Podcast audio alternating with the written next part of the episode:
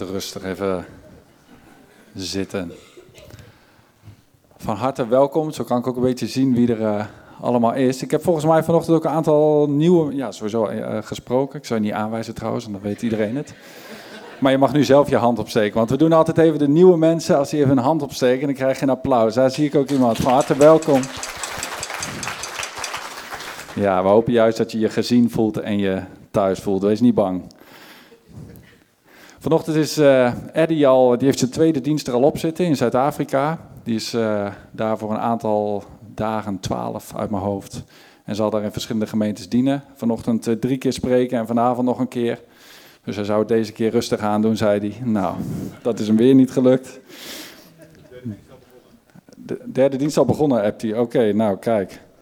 Terwijl er bijna geen tijdverschil is, dus hij is vroeg begonnen. Ehm, vanochtend eh, zal Gert Joop eh, spreken bij ons, daar zijn we hartstikke blij mee. En ehm, voordat we de dienst beginnen, hebben we nog een aantal mededelingen eerst. Het vakantie Bijbelfeest is al vaker voorbij gekomen, maar volgende week donderdag gaat het echt zover zijn.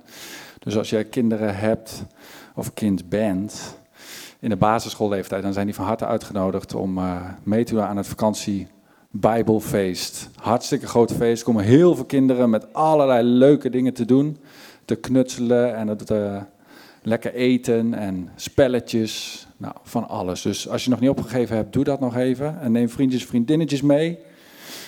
Ehm, de Bijbelschool die ligt nu even stil, maar die gaat op 5 maart weer starten. Dat is het ook zo weer.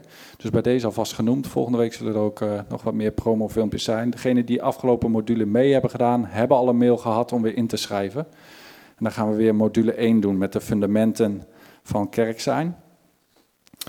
Dan ehm, een paar praktische dingetjes nog. We merken dat eh, kinderen lekker na de dienst eh, heen en weer rennen overal door het gebouw heen. En dat is hartstikke leuk. Alleen we wilden het wel een beetje beperken nog tot beneden en hier. Want we merken dat ze zelfs ook bij de tweede verdieping nog komen. En daar zit een brug eh, tussen de verschillende ehm, delen van het gebouw, zoals daar. En daar willen we liever niet dat ze daar ook op kunnen klimmen. Dat er is geen toezicht. Dus misschien voor de kinderen ook dat jullie beneden en hier lekker spelen na de dienst. En dan zijn er nog sterke mensen nodig. Ik zou geen mannen zeggen, want misschien vinden vrouwen dit ook leuk. Maar dit podium gaat er volgende week even helemaal uit, omdat ze deze mooie vloer op een of andere manier die niemand ziet, toch willen gaan vernieuwen. Ehm, dus wij mogen het hele podium afbreken. Ehm, en daar zijn wat mensen voor nodig om hem daar neer te zetten in de hoek. Dus eh, volgende week de 18e na de dienst is dat eh, nodig. Mensen die mee willen doen, mee willen helpen, mogen zich even melden bij eh, Peter. Ja, en dan is het opbouwen weer de 24e. Dat is op de zaterdag daarna. Dus dat is tijdens de opbouw van de stoelen. Ehm, dat is misschien een iets lastiger moment, maar ook dat is belangrijk. Dus misschien dat je zegt, ik kan een uurtje van mijn tijd daarvoor geven. Dan zou dat mooi zijn. Dan zou ik graag eh, wat mensen naar voren willen vragen. Want ik vind het heel mooi. Er zijn een aantal mensen die hebben gezegd: hey, wij zijn hier een tijdje in deze gemeente. We hebben eens een beetje meegekeken wat eh, ze hier allemaal doen, hoe ze hier kerk zijn. En wij willen ons hier graag invoegen. En ik wil graag Nathanael Delilah, Joachim Evelien. Zag ik al zitten, ja. En ook Henk en Charlotte met de kinderen even naar voren vragen. Want wat we dan altijd doen, op een gegeven moment, we doen een DNA. Ja, cursus, klinkt ook zo zwaar, maar een aantal momenten waarin we uitleggen hoe we gemeente zijn. En dan kunnen ze daarna, uh, als je daaraan deelneemt, kun je kiezen om te zeggen, ja, ik wil me hier invoegen. En dan vragen we altijd om partner te worden. Wij noemen het geen lid, maar een partner. En een partner is iemand die mee gaat bouwen. Iemand die uitnodigt, die zelf ook bijdraagt, actief deelneemt. Dus deze negen mensen uh, hebben gezegd, dat willen wij. En uh, die willen we graag even aan jullie voorstellen. Jullie zeggen acht, hè, maar ik zie hier diepte. En dat zien jullie niet. dus nummer negen, die komt eraan. Um, ik zou gewoon even willen vragen of jullie uh, even, of een van jullie, dan mag je zelf kijken, misschien de vrouwen nog iets toevoegen. Um, dat je even voorstelt wie je bent, um, waar je vandaan komt. En ook als je uit, uit de andere gemeente komt, mag je dat ook vertellen wat je wil. Maar niet te veel, maar binnen één minuut. Probeer maar eens. Zet je de timer aan? Timer? Um, ik ben uh, Natana Mulder, um, dit is Delilah Mulder. Uh, we zijn ongeveer zeven maanden, ongeveer, bijna iets langer, zijn we getrouwd. En eigenlijk vanaf dat moment zijn we gaan bidden, zijn we God gaan vragen van Heer, wat is uw weg? Waar wilt u dat ja, ons als stel wil inzetten? En uh, toen kregen we op ons hart de weg wijzen. En um, ik ben geboren en getogen in Harde, Hardenberg en Delilah. Ik kom uit Friesland. Dus ja. Mooi. Helemaal goed. Dankjewel. Dankjewel Gert-Jan voor het stelen van mijn grap. Oh. Ja. ik wilde eigenlijk Evelien voorstellen als pizza-liefhebber. Maar uh, daar hadden we het gisteren ook over. En toen vroeg ik aan haar of ze wist hoe ik haar ging voorstellen. En toen zei ze precies dit. Dus ja, leuk uh, binnengrapje dan. Maar uh, ja, mijn naam is Joachim Visser, Evelien. We zijn zo'n uh, tweeënhalf jaar geleden getrouwd. En ik woonde destijds in Houten, dus Evelien kwam eerst bij mij inwonen. En, maar we zochten een mooi huis. Toen zijn we hier terechtgekomen en eigenlijk vanaf dat moment ook op zoek naar een gemeente. En dit is de plek waar we ons thuis voelen. Evelien die komt uit een evangelische gemeente ook, uit Koevoorde. En ik uit Houten dan, de evangelische gemeente Houten. Dus uh, dat is mij. En de kleine, die komt in? Juni. Juni. Kijk, mooi, dankjewel. Nou, goedemorgen. Uh, wij zijn uh, Henk, Charlotte, Jonathan en Talita. wij wonen iets verder weg in vergelijking met de meeste van jullie. We wonen in Nieuw, Amsterdam. Uh, maar we kennen op zich hier de omgeving wel redelijk goed. Um, we hebben ook zeven jaar in Marienberg gewoond. En nou, Charlotte werkt ook hier in het ziekenhuis. Um, nou, we zijn nou, bijna 14 jaar getrouwd. En ehm, ja, we voelen ons hier erg thuis. eigenlijk wel, ja. ja. Ge geestelijk thuis, mag ik wel zeggen, ja. Friet, uh, nee. Nou, dat is het. Helemaal goed. Ja, ze ze welkom eten. Inderdaad, met een applaus. Mooi. Um, nou, we willen ook voor jullie bidden. Daar openen we ook gelijk de dienst mee. En dan gaan we daarna ook lekker, uh, lekker zingen met elkaar. Zullen we, zullen we bidden? Ja, liefdevolle, trouwe Vader. Heer, wat zijn we dankbaar dat we hier vanochtend mogen zijn. Heer, en dank u wel dat we dat mogen zijn op uw uitnodiging. Heer, in de bidstond hadden we het er al over. Dat, uh, ik kwam onderweg vanochtend uh, hier naartoe twee veldjes naast elkaar tegen. En op de ene lagen allemaal scherven van waarschijnlijk vernielde tuinmeubelen van plastic. Helemaal bezaaid en op het fietspad. En daarnaast was een veldje uh, direct er tegenaan met heel mooi zwart omgewoelde grond. Helemaal, helemaal schoon.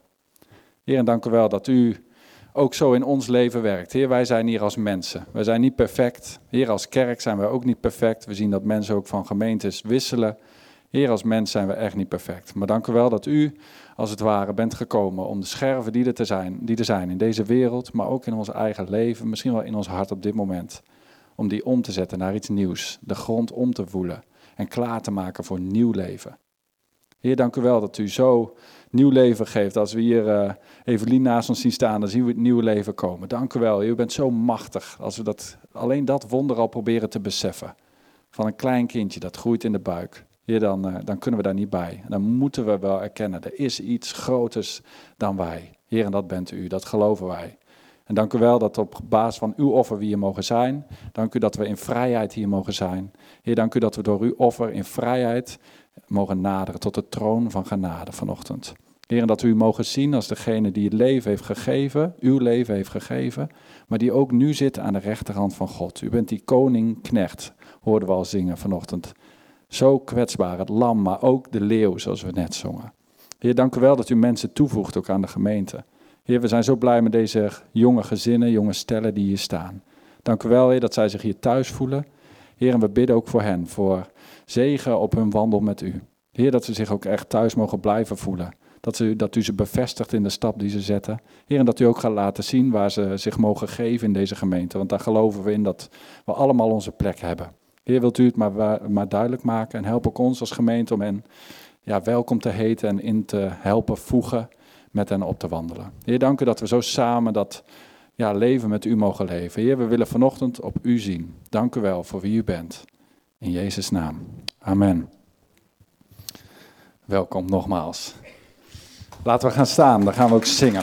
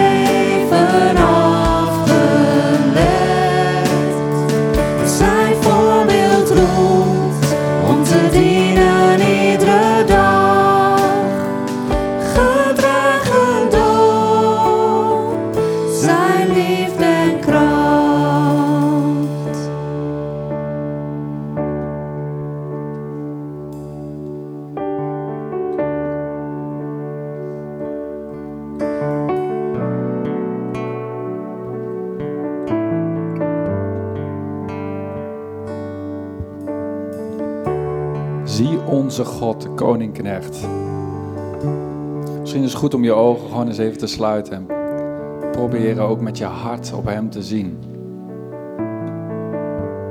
De koninknecht, daar zit zoiets dieps in. En je mag op Hem zien. Sterker nog, dat is aanbidding. Hij nodigt je uit vanochtend, jou en mij, om op Hem te zien. Degene die koning is, maar ook de knecht.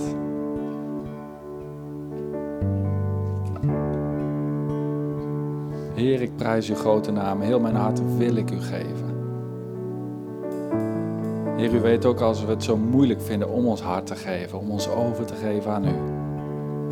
Heer, dan hebben we het nodig dat we op u zien. Want als we op u zien, dan wordt het makkelijker om ons hart te geven. Als we zien wie u bent. Dat is ons verlangen, Heer.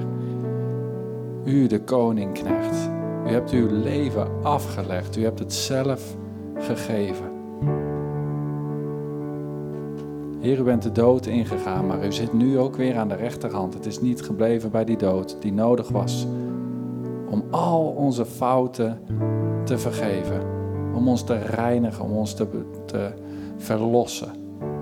Om u te redden met de kracht van uw bloed. Dank u wel dat u nu ook aan de rechterhand zit.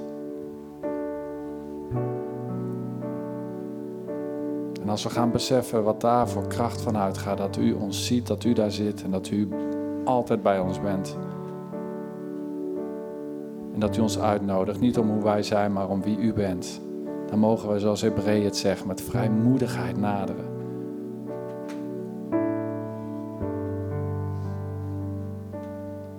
Heer, we verlangen ernaar om helemaal in vrijheid bij u te kunnen zijn.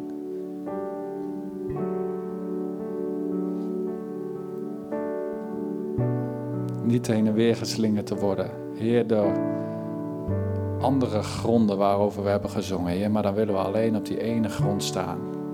Het sterke fundament van kracht en liefde. Dank u wel voor wie u bent. Doe ons zien op wie u bent. Zie de koninknecht. Heer, ik kom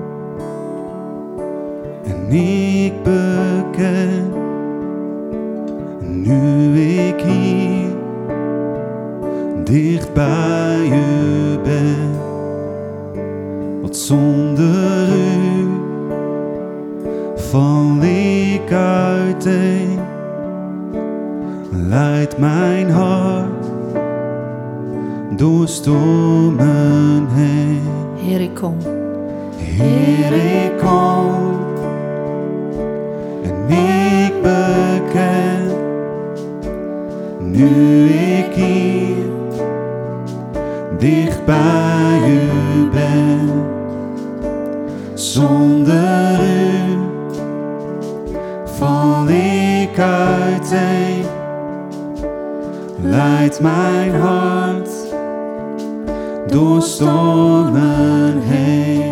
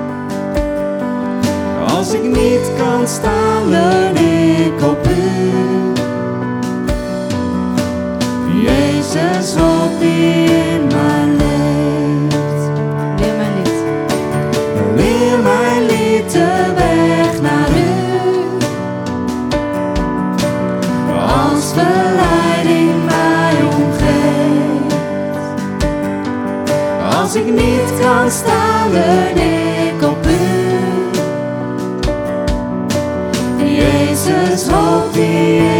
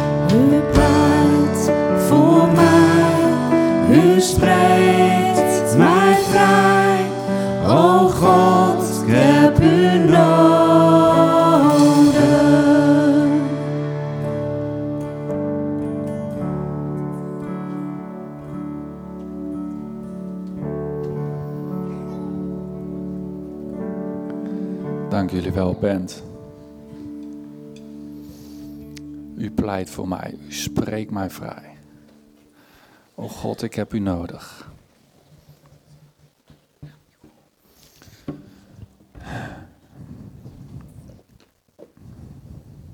Ik wil eigenlijk nog wel een tijd doorgaan. Ik weet niet hoe jullie dat hebben, maar dat is mooi. Maar dat is ook zo de boodschap die vanochtend er al doorheen spreekt. Hè? Dat beeld van die grond met scherven en de grond die zo mooi omgewoeld is. God wil in ons leven komen waar scherven zijn. Hij wil het omwoelen tot iets nieuws. Wij willen niet op de grond staan, andere grond dan zijn grond. De grond waar scherven zijn in deze wereld waar zoveel moois te krijgen lijkt. Maar we willen staan op die ene grond. En ook nu mogen onze harten zo voorbereid worden, zoals de gelijkenis ook zegt. De grond hopelijk bij jou nu omgewoeld is om ook het woord te kunnen ontvangen, de waarheid, dat het woord om mag gaan schieten. Gert-Joop, mag ik jou naar voren vragen? En dan mogen de kinderen ondertussen al lekker naar hun eigen dienst gaan. Nog voor Gert-Joop bidden. Onze ogen sluiten. Ja, trouwe vader, we hebben eigenlijk al wel genoeg gezegd. Heer, maar we staan op dit moment open. We zetten ons hart wagenwijd open. Heer, we danken u dat Gert-Joop hier is. Ik ben zo dankbaar voor deze man ook in mijn leven. Heer, maar ook in het le- leven van ons als gemeente. Dank u wat u al door hem hebt gegeven. En we zien uit naar wat u door hem gaat geven, ook vandaag. Heer, zegen hem met vrijmoedigheid. Heer, zalf hem met uw geest. En help ons om te ontvangen, Heer, wat u wilt geven. Laat het wortel schieten en help ons om het woord wat tot ons komt aan te nemen en ook gehoorzamen en in de praktijk ook om te zetten. In Jezus' naam. Amen. Amen. Dankjewel, Gert-Jan. Goedemorgen. Ik zag van de week dat het eh, precies twintig jaar geleden is dat ik voor het eerst op een zondag in de wegwezen sprak. En eh, dat was in het. eh, hoe heet die school? Niet Johannes Fontanus, maar de andere. Vechtal, Vechtal College. Marco, het was daar dat ik jou voor het eerst ontmoet, Anja, na de tijd. Koffie drinken. Zo, we kennen elkaar al een hele lange tijd. Wat, 60 jaar?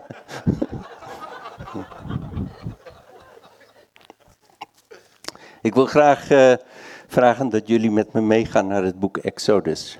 Exodus. En eh, een paar mensen hebben al gevraagd hoe wij het gehad hebben in Zweden en Noorwegen. We waren gestationeerd in eh, Zweden, Debbie en ik. Maar de studenten die hebben gewisseld halverwege met de groep in Noorwegen. En we zijn ook in Noorwegen geweest. Het is een eh, verslavingskliniek of rehabilitatiecentrum. Ze hebben drie basissen daar. In Noorwegen en dan twee in Zweden. En eh, het is christelijke rehabilitatiecentrum. Het is ooit begonnen in Spanje. Zit in verschillende werelddelen. Ehm, en van de leiders daar zijn mensen die ooit heel zwaar in de drugswereld hebben gezeten, maar nu ook leiding geven. Het was heel bijzonder om mee te maken, ook van de getuigenissen te mogen horen van deze mensen. En hun ook te helpen. Ze leven daar, verslaafden komen ook gratis. En ze leven daar van, eh, ze hebben kringloopwinkels of tweedehands winkels. En eh krijgen ze heel veel voor van de samenleving. Dat moet gesorteerd worden. Dat hebben vooral de dames gedaan. Debbie heeft urenlang gestreken en genaaid, gerepareerd. En eh, er waren ook een paar praktische dingen die gebeuren moesten. En eh, ook fijne tijden van samen aanbidden en uit het woord van God mogen delen. We zijn er geweest om hen te bemoedigen en een, een, ja, aan te sporen in het werk dat ze doen. En eh, wij persoonlijk zijn niet betrokken geweest bij de verslaafden, maar de studenten waren wel dat wanneer ze in Noorwegen waren. We wisten het niet, maar Oslo heeft blijkbaar een heel hoge percentage van verslaafde mensen. En eh, wanhopig ook. En zo'n 150 jaar geleden was er een opwekking bij de Noorwegen en Zweden. En vandaar zie je overal van die kleine landgebedshuizen. Maar die staan nu leeg. En eh, ze vertrouwen daar ook op dat de Heer weer eens een groot werk daar zal verrichten. Zo, bedankt voor jullie interesse en ook jullie gebeden voor ons. Het boek Exodus begint met de Hebreeën die in Egypte in slavernij zitten. Ze worden onderdrukt. Ze zijn er al een paar honderd jaar. Ze hebben het heel moeilijk. En eh, het volk roept uit naar God, schreeuwt naar God toe. Bent u er nog? Ziet u ons? Hoort u ons? En dan gaat God iets bijzonders doen en hij spreekt één man aan. De man die van het oude verbond de middelaar is. Mozes. En hij roept Mozes om het volk dat God aanroept uit Egypte, uit een slavernij, te leiden naar de bevrijding. En in één nacht, daar heb ik iets vorige keer over gezegd toen ik sprak over zie het lam van God. In één nacht wordt een hele volk van de slavernij naar de vrijheid gebracht. En uh, we zien dan dat het volk nu bevrijd is. De, niet de Jordaan, het Rode, Rode Zee heeft overgestoken. En nu begint aan hun reis naar het beloofde land. Maar de Heer heeft ook ons bevrijd vanuit de duisternis. En dat gebeurde in zo'n moment dat we wedergeboren werden. En hij verplaatst ons van het rijk der duisternis in zijn rijk, de koninkrijk, het koninkrijk van het licht. Maar wanneer nu het volk, het hele volk daar in vrijheid staat, ontmoet God Mozes op de bergtop. En daar zegt God tegen Mozes dat ze een tabernakel moeten bouwen voor hem. Want het is Gods bedoeling niet om de mensen uit vrijheid te brengen en dan aan hun lot over te laten. Hij heeft een plan. En deel van dat plan is om een tabernakel, een tent in de woestijn voor hem te bouwen. Of een, een tent te bouwen, tabernakel dat in de woestijn gebruikt kan worden. En de tabernakel is een beeld van de woonplaats van God te midden van zijn volk. Het is ook een beeld van Gods heerlijkheid zoals hij die volkomen heeft geopenbaard in de Heer Jezus Christus. En de tabernakel is ook een beschrijving, een beeld van de weg van de zondaar tot God toe. Het is een afbeelding van de gemeente hier op aarde, waarin de Heilige Geest van God woont. En uiteindelijk kunnen we zeggen, de tabernakel gaat over de Heer Jezus, zijn persoon en zijn werk. En het bijzondere is dat ze daar op het punt staan dat ze nu de Rode Zee zijn overgestoken. En niet weet wat er allemaal gaat gebeuren. Maar dan moet ik denken aan wat er staat in 1 Korinthe 2, vers 19. En dat geldt ook voor ons, want geen oog heeft gezien, wat geen oor heeft gehoord, en in geen mensenhart is het opgekomen. En dat is wat God bereid heeft voor hen die Hem lief hebben. Zij hebben dit niet kunnen bedenken. En dan, daar op die berg, waar God Mozes naartoe heeft geroepen, spreekt God met Mozes. In de volgende hoofdstukken zien we dat gebeuren. En het trieste is dat terwijl Mozes daar op de berg is met God, is het volk bezig om al af te dwalen van Gods plan. Ik ga lezen van hoofdstuk 25 en ik lees de eerste paar versen. Ik zal aangeven, ik sla een paar ook over. Toen sprak de Heere Mozes, tot Mozes. En dit is wat God dan tot Mozes zegt. Spreek Mozes tot de Israëlieten en zeg dat zij voor mij een hefoffer nemen. En u moet van iedereen wiens hart hem gewillig maakt, een hefoffer, een geschenk voor mij nemen. En dan staat er in de versen 3 tot en met 7 wat ze onder andere moeten brengen. Goud, zilver, koper, wol, linnen, geitenaar, acaciahout, olie, specerijen, edelstenen en nog wat meer. We gaan naar vers 8. En dit is wat het volk moet doen. Zij moeten voor mij een heiligdom maken, zodat ik in hun midden kan wonen.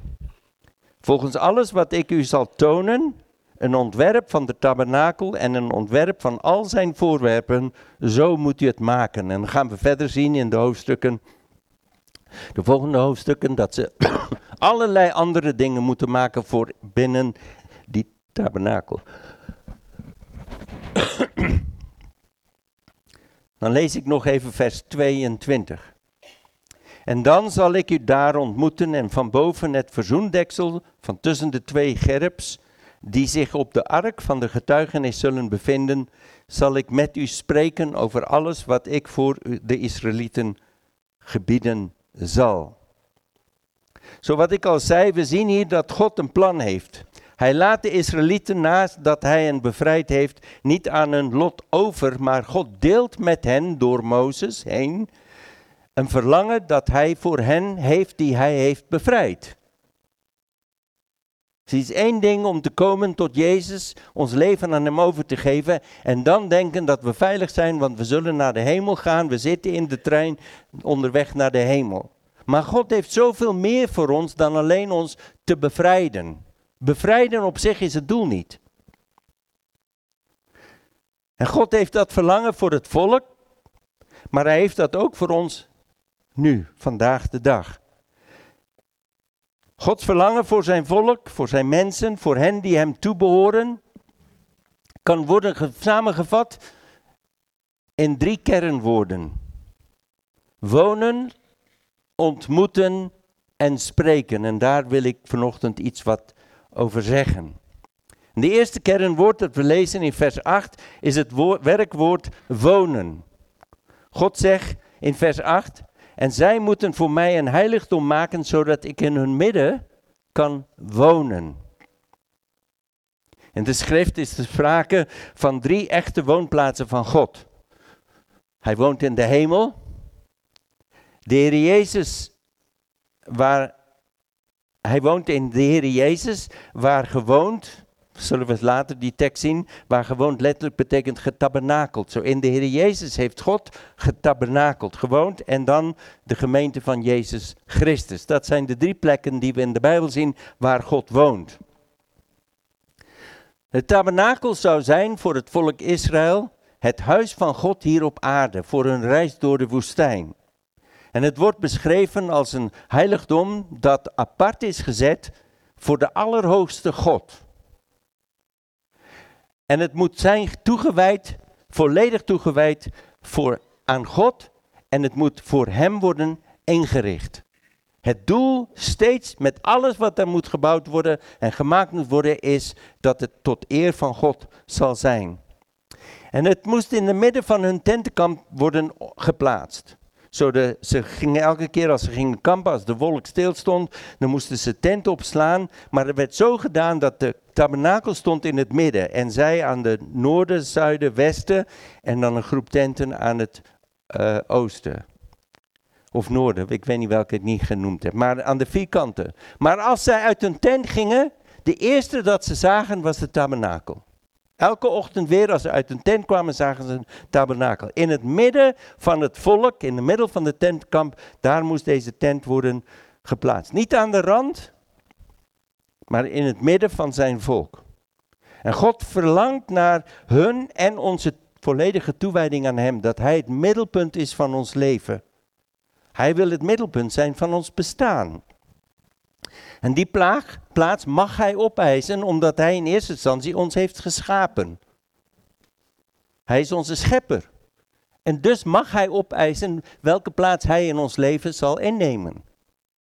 Maar hij mag ons ook dat opeisen in ons leven, onze dat hij het middelpunt van ons leven wordt, omdat hij ook onze herschepper is.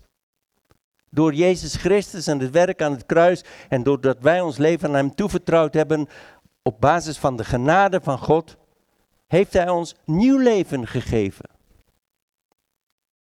En nu woont God in degenen die in Christus geloven, namelijk zijn kinderen, namelijk de gemeente. Hij woont niet meer in tempels, in tabernakels, met handen gemaakt, maar hij woont in de gelovigen, in zijn geestelijke tempel. En het woord wonen in het Hebreeuws dat hier gebruikt wordt, betekent een vaste verblijf- verblijfplaats. Dat was de tabernakel niet, het was niet de vaste verblijfplaats, want elke keer als de wolkolom weer ging, moesten ze de tent opslaan, hun eigen, maar ook de tabernakel moesten het vervoeren. Er waren allerlei instructies voor en dan weer op de volgende plaats opslaan. En later kwam er de tempel voor. En uiteindelijk zien we in het Nieuwe Testament zijn wij de tempel waar de Heilige Geest woont. Waar God zijn vaste verblijfplaats wil hebben in ons midden. Johannes 1, vers 14 staat er: En het woord is vlees geworden en heeft onder ons getabernakeld, is het Griekse woordje. En wij hebben zijn heerlijkheid gezien, een heerlijkheid als van de enige geboren van de Vader, vol genade en waarheid. Toen Jezus naar de aarde kwam als mens, heeft hij onder ons gewoond. We hebben hem gezien, maar hij was tabernakel in ons midden. Eerst was God op afstand. Je kon niet te dichtbij komen. Er waren ook allerlei regels van wie mocht binnen enzovoorts. Eerst was God op afstand. Lange tijd. Maar hij is nu dichtbij gekomen in Jezus Christus. En hij tabernakelt in ons midden onder ons. Zo, dat is de eerste. God wil in ons leven wonen. Hij wil binnen de gemeente, de wegwijzer, de rank, eh, wat ook al het mag heten, de lokale expressies van het lichaam van Christus wereldwijd, daar wil hij tabernakelen. En dat is wanneer wij bij elkaar komen, tabernakelt hij in ons midden, wanneer wij hem toelaten om in ons persoonlijke leven te tabernakelen. Een tweede werkwoord dat we lezen in deze teksten, ook in, nu in vers 22, is dat God wil ons ontmoeten. Het woordje ontmoeten. Exodus 25, vers 22, dan zal ik u daar ontmoeten, zegt God tegen Mozes. Zo die tabernakel moeten jullie bouwen en daar wil ik wonen in jullie midden en daar wil ik jullie ontmoeten. Ik wil niet alleen komen wonen, ik wil niet een bijwoner zijn. Ik wil niet iemand die een kamertje heeft en dat ki- toekijkt hoe jullie dingen doen en jullie kunnen toekijken. Nee, ik wil jullie ontmoeten. Dat spreekt van de relatie. Ik wil in jullie midden jullie ontmoeten. Dat is de volgende aspect van Gods verlangen dat hij aan Mozes bekend maakt. En God heeft zijn zoon gegeven om dat verlangen te verwezenlijken. Want met de val, zondeval, is er een, een, een kloof ontstaan. Er is een barrière in de relatie gekomen. Maar God verlangt die ontmoeting met zijn volk, met zijn kinderen, met ons te hebben. En daarom gaf hij het allerliefste wat hij had. Om mensen te kunnen ontmoeten. En Jezus brengt mensen weer terug naar het vaderhart van God. Om weer verzoend te kunnen worden met God de Vader, de Zoon en de Heilige Geest. En om die relatie, die ontmoeting met God te kunnen hebben. En wat gebeurt er in een ontmoeting? In een ontmoeting met de Heer gebeurt er altijd wat. In een ontmoeting met Jezus worden we gevoed. Worden we getroost. Worden we opgebouwd, worden we bemoedigd. Worden we, we onderwezen. Maar worden we ook geconfronteerd. Met die dingen in ons, dat, dat nog in de weg staan van onze relatie. Met de dingen die veranderen moeten. Voor bruikbaar dat kunnen zijn in zijn handen. Dat zijn allemaal dingen die gebeuren in een ontmoeting met de Heer. Door ontmoeting met Jezus heeft Hij, God, impact in ons leven. Hij doet wat in ons leven als we Hem toelaten, als we naar Hem luisteren. En daardoor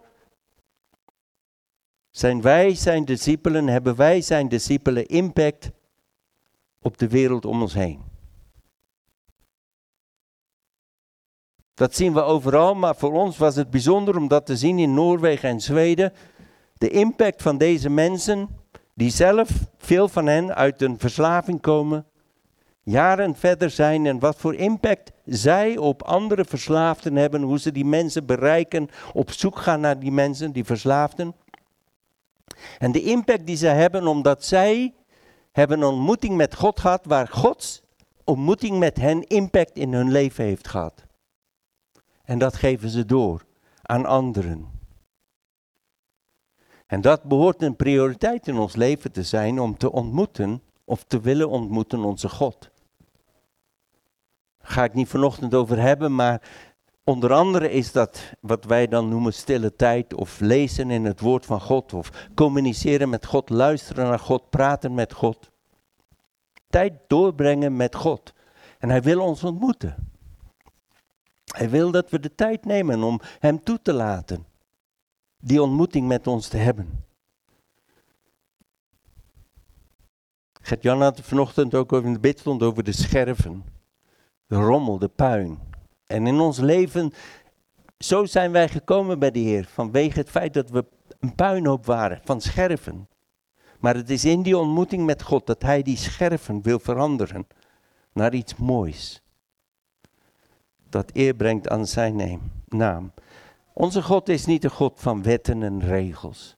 Ja, hij heeft die gegeven, maar dat is niet waar het allemaal om draait. Het is allemaal gegeven om ons te helpen te groeien in onze relatie met Hem. Want Hij is de God van ontmoeting en relatie. En dan het derde woord is het woordje spreken. Vers 22 ook. En dan zal ik u daar ontmoeten en daar zal ik met u spreken. God wil in ons midden wonen. Maar hij wil niet alleen daar zijn, hij wil ons ook ontmoeten. En in die ontmoeting wil hij spreken. Bij een ontmoeting hoort een gesprek.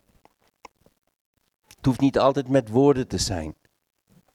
Tippie zegt vaak, waarom wil je me mee hebben als we bijvoorbeeld een eindje gaan rijden of zo? Of waarom, als ik ga preken en ik spreek dan heel ver, de vers is over twee uur rijden.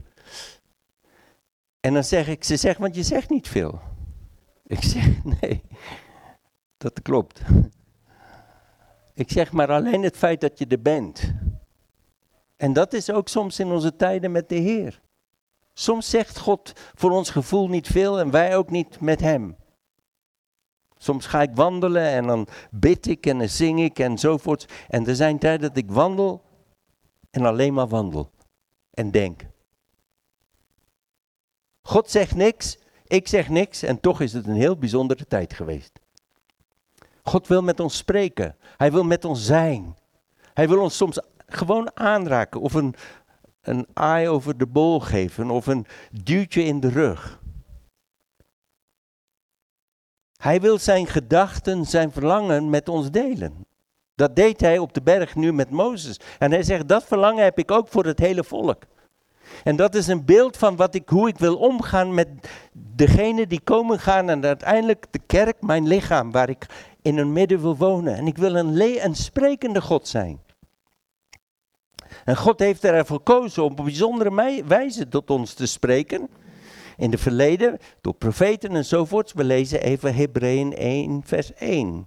Op velelei wijze en langs velelei wegen heeft God in het verleden tot de voorouders gesproken door de profeten.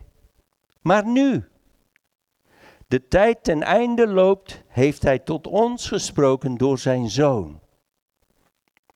Die heeft, hij heeft aangewezen als enige erfgenaam en door wie hij de wereld heeft geschapen. De, zoon is de, is, is de laatste en de hoogste middel waar God door gekozen heeft om te spreken tot ons. Maar hij heeft ons ook zijn woord gegeven. Dat wat hij ingeademd heeft in mensen om op te schrijven. Waarin we God leren kennen. Waarin wij zijn verlangens leren kennen. Waarin wij zien wat hij met ons voor heeft. Waar we zien hoe hij wil dat we met hem, voor hem leven. Dit is zijn woord. Zo Jezus die in ons is komen wonen, die in ons tabernakelt, die spreekt nog steeds door ons door het woord. En de Bijbel leert ons dat het woord van God is levend en krachtig en scherper dan een tweesnijdend zwaard. En ja, het is zo dat ik het ook soms lees, heb ik het gelezen en dan denk ik, wat heb ik gelezen? En er zijn weer andere keren, zoals met dit stuk, dat je het leest, je wordt er tot aangezet, iemand deelt er wat van of hoe dan ook, en het blijft spreken. Het doet wat met je. Een honger ontstaat er. En Gods woord verspreidt licht in ons levens. En Gods woord komt en geeft ons inzicht. De vraag is, laten wij God de ruimte toe om tot ons te kunnen spreken? En daarvoor hebben we soms, moeten we de tijd voor maken. Daar hebben we soms geduld voor nodig. Daarna moeten we ons uitstrekken. Daar moeten we ook vragen en zeggen, Heer, wilt u tot me spreken? Heer, heeft u wat te zeggen hierover? Laten we de Heer de ruimte geven in ons leven om tot ons te spreken. Dat het woord van Christus in rijke mate in ons leeft. Zo God wil in ons midden wonen. God wil in ons midden ons ontmoeten en God wil in ons midden tot ons spreken. En dat is Gods verlangen voor de wegwijzer. Persoonlijk, iedereen die hierbij hoort, maar ook gezamenlijk. En dat doet God op verschillende manieren. Het kan zijn dat iemand een woord brengt, het kan zijn dat het bemoediging is, het kan zijn door een preek, hoe dan ook. Maar laten we ons uitstrekken om God toe te laten in ons midden, in ons leven, in ons samen zijn te laten wonen, ons te ontmoeten en tot ons te spreken. En dat we zullen horen wat de geest tot de gemeente wil zeggen. We gaan nog even verder daarin, dat is Gods verlangen. En dan geeft God een heleboel instructies wat er allemaal moet gebeuren. Daar ga ik niet over in, dat is heel interessant allemaal. Maar voor de bouw- van de tabernakel of Gods heiligdom zijn er materialen nodig. En het volk wordt opgeroepen om offers te brengen, hefoffers. Maar ze worden wel ge- opgeroepen om dat vrijwillig te doen, met een blijde hart. Exodus 35, vers 4. We zijn nu tien hoofdstukken verder. Verder sprak Mozes tot heel de gemeenschap van de Israëlieten.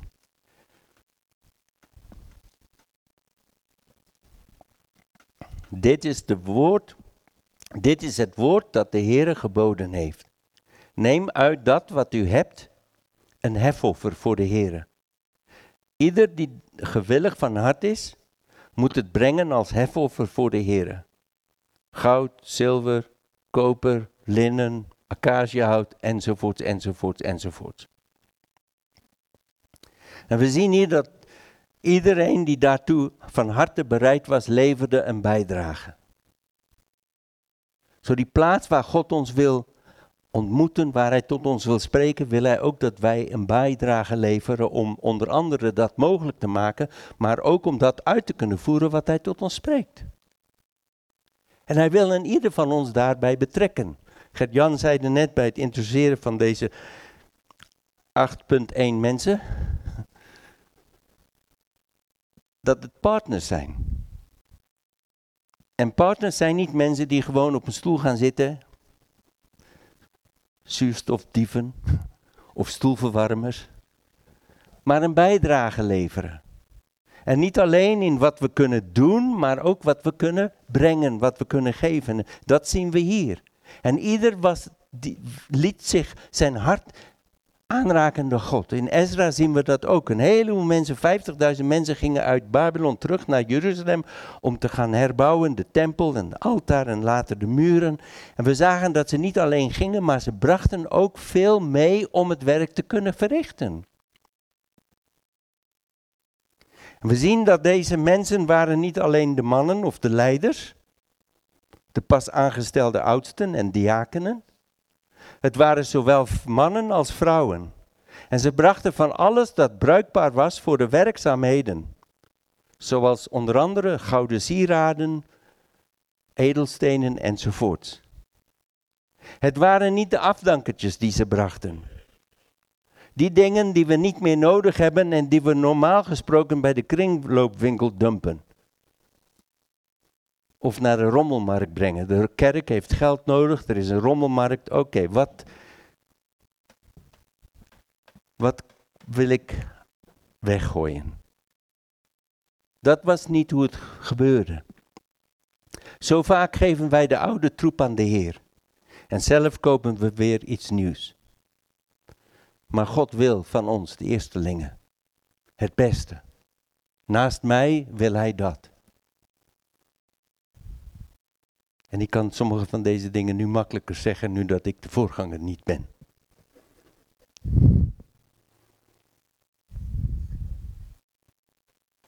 Vrijwillig, uit een hart dat dankbaar is voor wat Hij voor mij heeft gedaan. En dat ik deel mag uitmaken van dit wat God hier op aarde aan het doen is. En niet van, oh, komt de collectezak weer. Heb ik een muntje.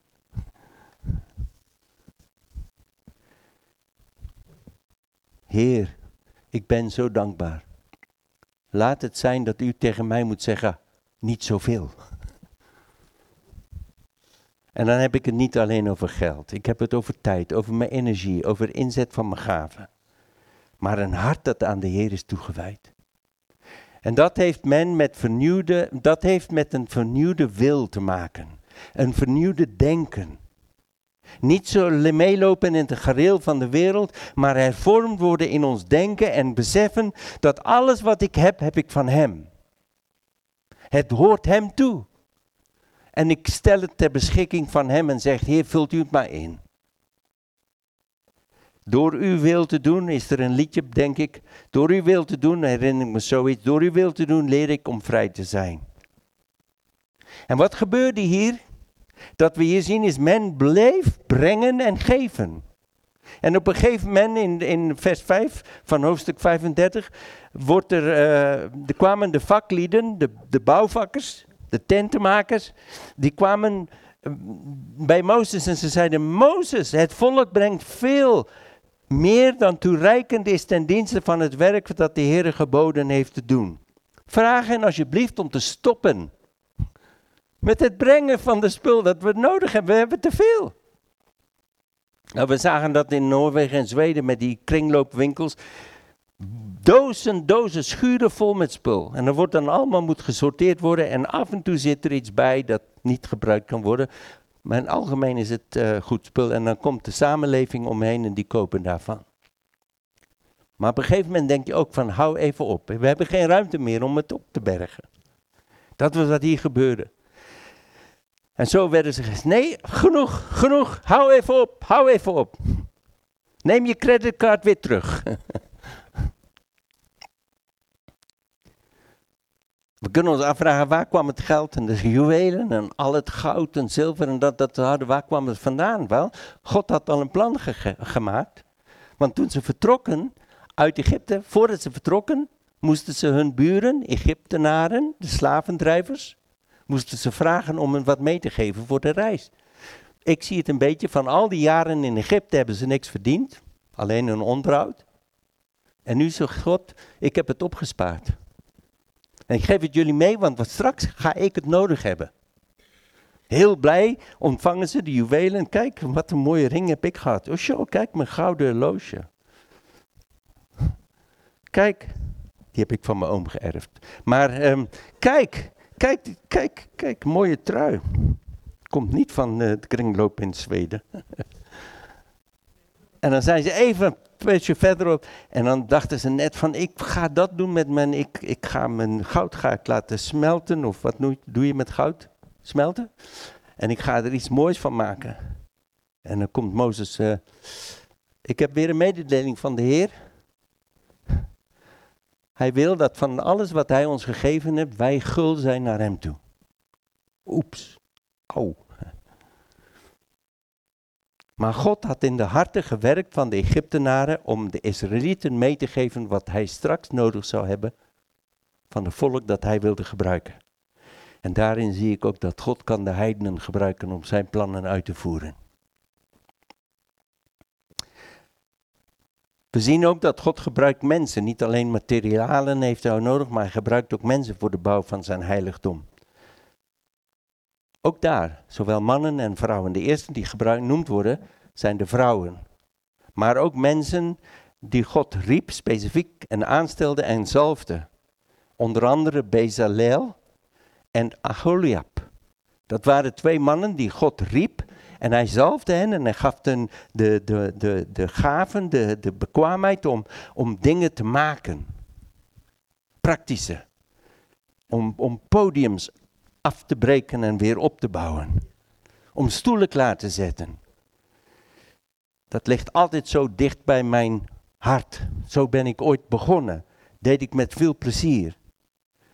En niet dat je dan de volgende stap, de volgende stap, maar het is een belangrijk onderdeel. Het wordt niet vaak gezien.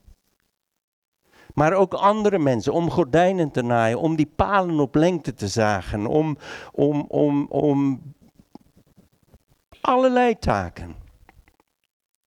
En de geest vervulde deze mensen, staat er in vers 31, 32, met wijsheid en inzicht, kennis en allerlei vakmanschap om ontwerpen te bedenken en om die uit te voeren in goud, zilver en koper. We hebben die mensen nodig, de, de dromers. Dan zit, je, dan zit je bij ze en dan denk je, waar is die nu in deze wereld? Met zijn gedachten. En dan ligt hij s'nachts op bed en dan kan hij niet slapen. Maar dan de volgende ochtend als hij pen en papier pakt of achter zijn uh, laptop zit en, uh, en hij gebruikt SolidWorks, dan komen er prachtige dingen uit. Of zijn grafisch ontwerp of hoe dan ook. God heeft deze mogelijkheden gegeven en die wil hij ook zetten. Partners, God wil jullie gebruiken. Strek je uit naar hoe hij dat wil doen. En we zien hier dat God werkte met deze mensen mee. En zo wil ik God ook met ons meewerken. Hij wil dat wij ons beschikbaar stellen. Hij wil dat we hem vertrouwen dat voor de taken die hij ons geeft, hij ook ons bekwaam maakt. Bijzonder moment, twee weken geleden in de gemeente oudste aangesteld. Diakenen aangesteld. Nieuwe mensen die erbij komen. Kinderen die geboren worden. Mensen die werken met kinderen, jeugd, wat ook al, beamers, geluid, alles. allemaal nodig voor het werk dat God met ons hier in deze plaats wil doen. En hij wil met ons meewerken. En het gaat, door, het gaat hem er niet om of wij geschikt zijn, maar of wij beschikbaar zijn. Want God maakt ons bekwaam. En wij kunnen ons, Mozes voelde zich zo onbekwaam. En Jeremia ook. En Gert-Joop ook. Maar God zegt, ik ben niet op zoek naar je bekwaamheid, ik ben, bezoek, ik ben op zoek naar je bereidwilligheid.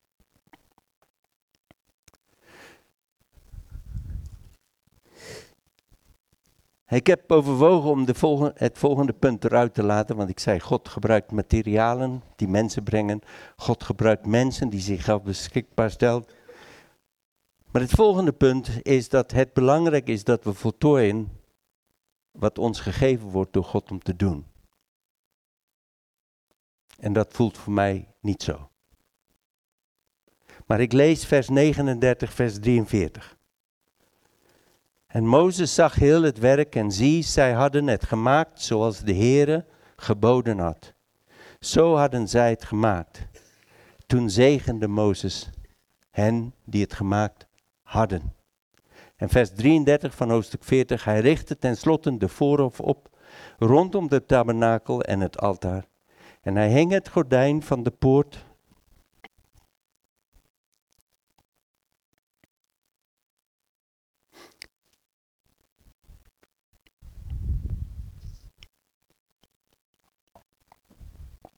En hij hing het gordijn van de poort van de voorhof op.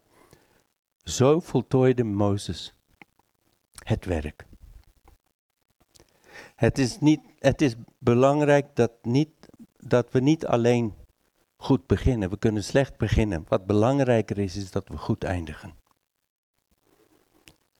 Soms kan dat niet. Soms gebeurt dat niet. En dan hebben we te maken met een God die genadig is en vergeeft. En een God die nog steeds een weg gaat met degene die zich openstellen voor hem toe. Maar het is wel belangrijk dat ons doel is om af te maken wat hij ons gegeven heeft. En ik wil zeggen, Gert-Jan en Ronald, jullie hebben een nieuwe taak gekregen. Jullie zijn goed begonnen. Daarom worden jullie ook aangesteld. Maar vertrouw op de genade van God en de kracht van God om jullie taak ook te verrichten zoals het moet. En hij bepaalt wanneer dat moment is. Maar ik wil dat tegen iedereen zeggen. Wat je nu ook doet. Verzeker ervan dat je doet wat God van je vraagt. En doe alles eraan dan om het tot een goede einde te brengen.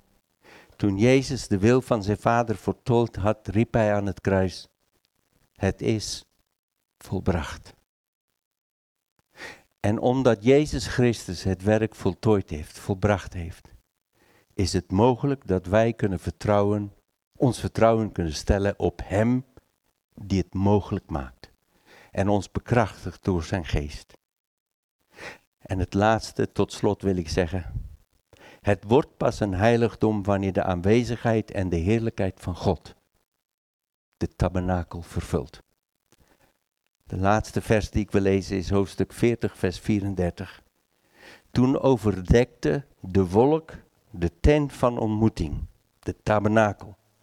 En de heerlijkheid van de Heere vervulde de tabernakel, zodat Mozes de tent van ontmoeting niet kon binnengaan, omdat de wolk daarop bleef en de heerlijkheid van de Heere de tabernakel vervulde. En wat ik al jaren zo bijzonder vind, is in die laatste paar versen of twee hoofdstukken van Exodus, als je daar leeft.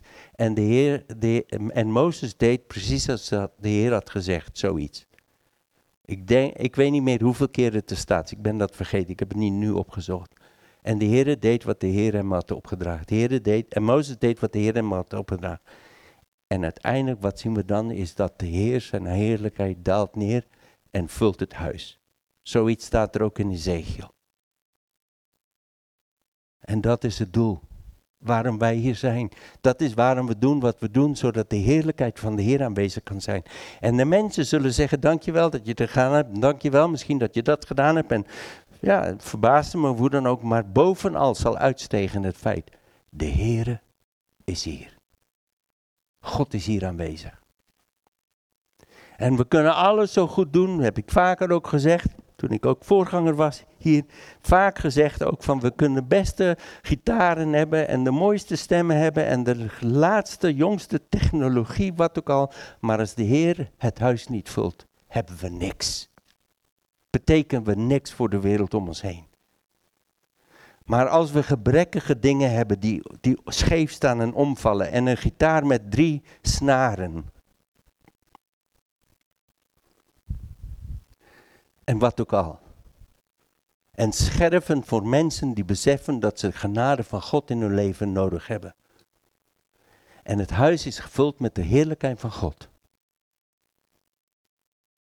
Dan is het een rijk, rijk, rijke gemeente. Vader in de hemel, wij leven niet in die woestijn van toen.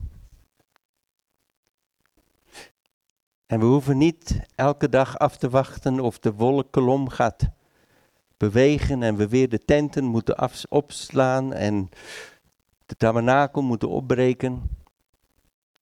En dan hoe ver weer verder we het moeten opzetten. Wij leven in de tijd waar Jezus Christus zelf gekomen is en hij tabernakelt onder ons. En we leven in de tijdperk waarin u gekozen hebt om door de kerk het lichaam van Christus, de veelkleurige wijsheid van God aan de wereld bekend te maken. En wij maken deel uit van dat lichaam. Wij die door God zijn gered, door het werk van Jezus Christus. En die de kinderen van God zijn geworden door de geest dat werkte in ons en ons deed wedergeboren worden. En we danken u daarvoor. En Heer, willen wij vanochtend opnieuw zeggen, hier zijn wij, Heer, beschikbaar. Om deel uit te maken van uw werkstuk. Arbeiders in uw wijngaard. En het is niet belangrijk wat we doen, maar wat we doen met dat wat u ons vraagt te doen en met de middelen die u ons geeft om het te kunnen doen. En er komt een dag dat dat ook allemaal geëvalueerd zal worden. Het belangrijke is dat we bouwen op het fundament dat er ligt. Jezus Christus. En wilt u ons helpen? En Heer, als u vanochtend misschien uw vinger op iets gelegd heeft in ons levens, en doet misschien even zeer, of we zijn weer even alert gemaakt van iets dat in ons leven veranderen moet. Wilt u ook de genade geven en de kracht om gehoor te geven, zodat wij allemaal ons steentje kunnen bijdragen en kunnen zeggen, Heer, vul dit huis met uw heerlijkheid. Ik wil dat mijn leven een weerspiegeling is van wie Jezus Christus is zodat anderen mogen zien dat God verlangt ook hen te redden, in hun leven te komen wonen, hen te ontmoeten en tot hen te spreken. Dank u wel, Heer. Geprezen zij uw naam. Amen.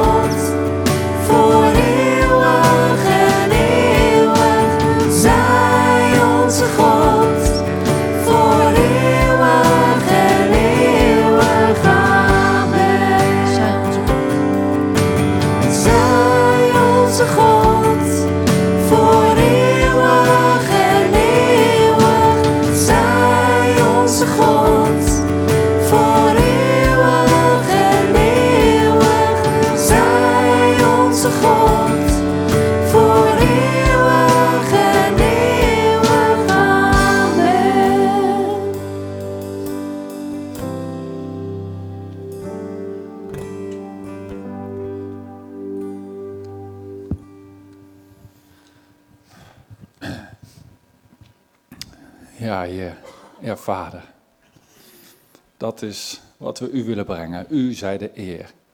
Alle heerlijkheid. Tot in eeuwigheid. Heer, wie bent u toch?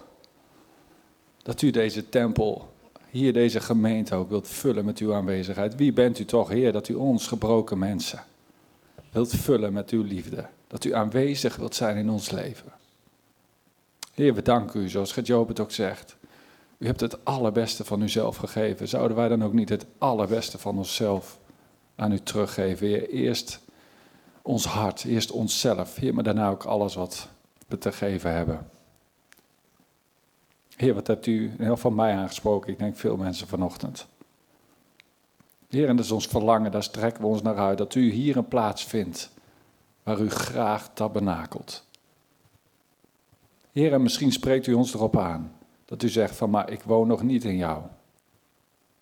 En misschien als je hier bent en zegt van, ja, wat houdt dat in? Dat weet ik niet eens. Dan kan het goed zijn dat jij nog een stap mag zetten. En dan daag ik je uit om vandaag iemand aan te spreken, wie er ook om je heen zit, wat dat nou inhoudt. En misschien woont hij in jou, maar ontmoet je hem zo weinig. En dan heb je vandaag het verlangen van God gehoord door alles heen. Dat hij zo graag jou wil ontmoeten. En dan daag ik je uit om deze week daar zelf ook stappen in te zetten richting hem. En misschien ontmoet je hem dagelijks. Maar doe je dat in alle vluchtigheid omdat je denkt dat het moet. En is het voor jou een routine geworden die op zich heel goed is. Maar is er zo weinig ruimte dat God echt kan spreken. Heer, dan bid ik dat u ons alle ruis uit ons leven wegneemt. En dat we alleen die ene stem mogen horen. Die zo kostbaar is. Die zo vol liefde is. En die ons laat zien dat u het allerbeste bent wat we kunnen hebben in ons leven. Heer, neem ons mee aan uw hand, want wij zijn scherven van uzelf. En we danken u dat u iets nieuws in ons wilt beginnen, ook vandaag weer. Heer, laat het uitstralen tot ver boven, buiten de grenzen van Hardenberg. Dat u in ons midden woont. Amen. Goed. Allemaal dank voor jullie komst. Het collecteren gaan we van volgende week wel anders doen. We gaan gewoon bij onze buren geld ophalen. Net zoals de Israëlieten deden bij de Egyptenaren. Daar halen we veel meer op. Maar ehm, als jij iets hebt vandaag, ehm, wat je heeft aangesproken waarvan je denkt, daar moet ik iets mee, dan mag ik iets mee. Dan kun je zo meteen ook naar voren komen. Laat gewoon voor je bidden. Simpel en eenvoudig. Maar spreek er ook over met elkaar, zometeen, hoe goed God is. En hoe gaaf het is dat Hij in ons midden wil wonen. Heb een goede week. God zegen over jullie leven. In Jezus' naam. Amen.